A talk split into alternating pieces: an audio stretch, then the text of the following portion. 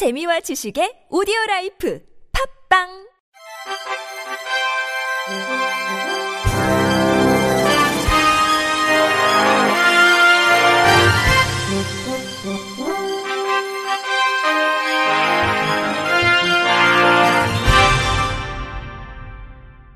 청취자 여러분 안녕하십니까? 3월 10일 화요일 KBS 뉴스입니다.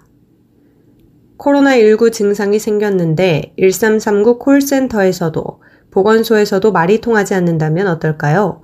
지금 청각장애인들이 겪는 현실입니다. JTBC 오효정 기자입니다.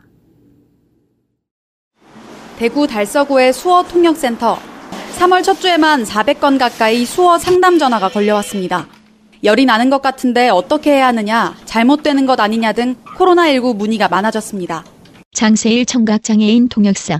연초 이후에 그 열이 있어서 아마 대구 병원 의료원, 대구 의료원에 간 적이 있는데 그 수화 통역 그 지원이 없기 때문에 어떻게 해야 될지 고민이 있었고 또 밤에 또 만약에 아프면 이 연락을 어떻게 해야 되는지. 지자체의 수어통역센터에서는 증상을 잘 체크하라는 말 외에 구체적인 도움을 줄 수 없지만 이곳으로 전화가 몰리는 건 1339 콜센터에서 수어 상담을 하지 않기 때문입니다. 카카오톡 서비스도 답변을 오래 기다려야 하거나 형식적인 답변뿐입니다. 장세일 청각장애인 통역사. 농인 중에는 문자가 어려워서 이해하지 못하는 분이 많습니다. 그 문자 내용을 보고 무슨 말인지 이해를 많이 못합니다. 오히려 수어 통역을 지원해주는 게 효과적이라고 생각합니다. 보건복지부 수어상담전화 129는 연결조차 어렵습니다. 복지부 관계자. 두 분이 재산적인데 한 분씩 해서 저길로 나눠서 일평균은 1인이라고 봐야죠. 1일인. 보건소에도 수어통역사가 없어 무작정 찾아갈 수도 없고 지자체 통역센터의 출장 서비스도 요즘은 이용하기 힘듭니다. 장세일 청각장애인 통역사. 수어통역사와 같이 가기를 원하지만 대구시나 정부에서는 수화통역사에게 방호복 지원도 없고 마스크 지원하는 것도 없고. 위급 상황이 벌어질 때마다 소통할 창구가 없다는 게 청각장애인들에겐 또 하나의 두려움입니다. 장세일 청각장애인 통역사. 청인분들은 뭐 문제가 생겼을 때 전화로 이렇게 문의하고 답변을 받으면 되지만 농아인 입장에서는 문의도 못하고 답변 받기도 어려웠어. 아마 지금 제가 한 사람의 죽은 사람 같은 느낌이. JTBC 오효정입니다. 장애의 벽을 허무는 사람들 등 8개 단체는 어제 청와대 앞 분수대 광장에서 기자회견을 열고 교육부가 내놓은 청각장애인 학습권 보장 대책이 미흡하다고 비판했습니다. 호예원 한국농교육연대 학생대표는 각 대학 사이버 캠퍼스의 강의에는 대부분 자막과 수어 통역이 없다며 청각장애 학생이 요구하면 지원해주겠다는 일부 대학도 있지만 구체적인 운영 지침이 없다고 말했습니다.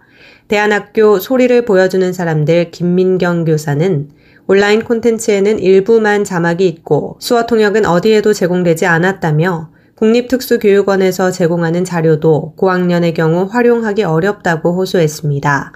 단체들은 개강이 되더라도 코로나19의 후유증으로 강의실마다 마스크를 끼는 등 상황이 이어질 것이라며 코로나19를 계기로 청각장애 학생들의 교육 환경을 개선하고 긴급 상황 시 지원 기준을 만들어야 한다고 요구했습니다. 서울시는 저소득 중증장애인의 주거 환경 개선을 위해 가구당 최대 1억 6천만 원의 전세 보증금을 무이자로 최장 6년간 지원한다고 밝혔습니다. 이 사업은 서울시가 지난 1997년부터 지자체 최초로 단독 실시하고 있는 사업으로 현재까지 전세보증금 지원을 받은 가구는 총 635가구, 317억 900만 원에 달합니다. 지원 대상은 세대주가 중증장애인이며 기초생활수급자나 차상위 계층으로 전월세 임차주택에 거주 중인 가구입니다. 지원 금액은 2인 이하 가구 최대 1억 5천만 원, 3인 이상 가구 최대 1억 6천만 원입니다. 지원 기간은 원칙적으로 2년이며 입주자가 희망할 경우 2회까지 연장해 최장 6년간 지원합니다. 신청 기간은 오는 31일까지이며 주소지 동주민센터에 방문해 신청하면 됩니다. 입주 대상자로 최종 선정되면 입주 대상자가 전세주택을 물색한 후 관할 자치구에 보증금 지원을 요청하고 해당 자치구에서 주택의 지원 가능 여부를 판단한 후 구청장 명의로 임대차 계약을 체결하는 방식입니다. 도봉 노적 성애 장애인 자립생활센터가 동료 지지 모임 모나미 시즌2 참가자를 모집합니다. 동료 지지 모임은 동료 상담의 진행 방식에 따라 장애 당사자들이 모여 자신의 이야기를 표현하고 동료 간 지지하며 공감할 수 있는 모임으로 모나미란 프랑스어로 나의 친구라는 뜻입니다. 동료 지지 모임은 11월까지 매월 마지막 주 목요일 월 1회 진행되며 자립생활과 관련해 참가자와 함께 선정한 주제를 동료 상담 방식으로 진행합니다. 모집 인원은 총 5명이며 오는 20일까지 센터 홈페이지 공지사항을 참고해 전자우편, 팩스, 내방 신청하면 됩니다. 하남시 장애인복지관이 제40회 장애인의 날을 맞아 장애인식개선 영상 공모전을 개최합니다. 공모전 신청은 장애인 인식 개선의 내용을 담은 순수 창작물이면 개인 또는 팀으로 누구나 가능하며 하남시 장애인복지관 홈페이지에서 참가 신청서와 개인정보 수집 및 활용 동의서를 내려받아 작품 영상 파일을 첨부해 전자우편으로 제출하면 됩니다. 출품 영상물은 장애인 인식 개선 관련 주제로 작품 길이는 1분에서 4분 내외입니다. 공모 기간은 오는 31일까지이며 선정 결과는 다음 달 8일 하남시 장애인복지관 홈페이지 공고 및 수상자에게 개별 안내됩니다. 심사를 통해 최우수상 1명, 상금 50만원, 우수상 2명, 상금 30만원, 장려상 5명, 상금 20만원 외에도 참가상 소정의 상품권을 수여합니다. 공모전 수상작은 4월 20일 장애인의 날 기념 제2회 하남장애인영화제에서 상영 및 시상식을 가질 예정이며 하남시 장애인복지관의 사업 및 장애인 인식개선 교육 자료로 활용될 계획입니다. 강원도 장애인종합복지관이 장애인과 비장애인으로 구성된 더울림 빅밴드 단원을 모집합니다. 더울림 빅밴드는 주 2회 파트별 합주 연습을 하고 정기 공연 및 지역사회에서 재능 나눔 공연을 진행합니다. 음악밴드 활동 참여를 원하는 성인 장애인, 가족, 지역 주민 대상이며 분야는 기타, 트럼본, 트럼펫, 색소폰, 드럼, 키보드 연주 등입니다. 음악밴드 활동 참여를 원하는 성인 장애인, 가족, 지역 주민 대상이며 분야는 기타, 트럼본, 트럼펫, 색소폰, 드럼 등입니다.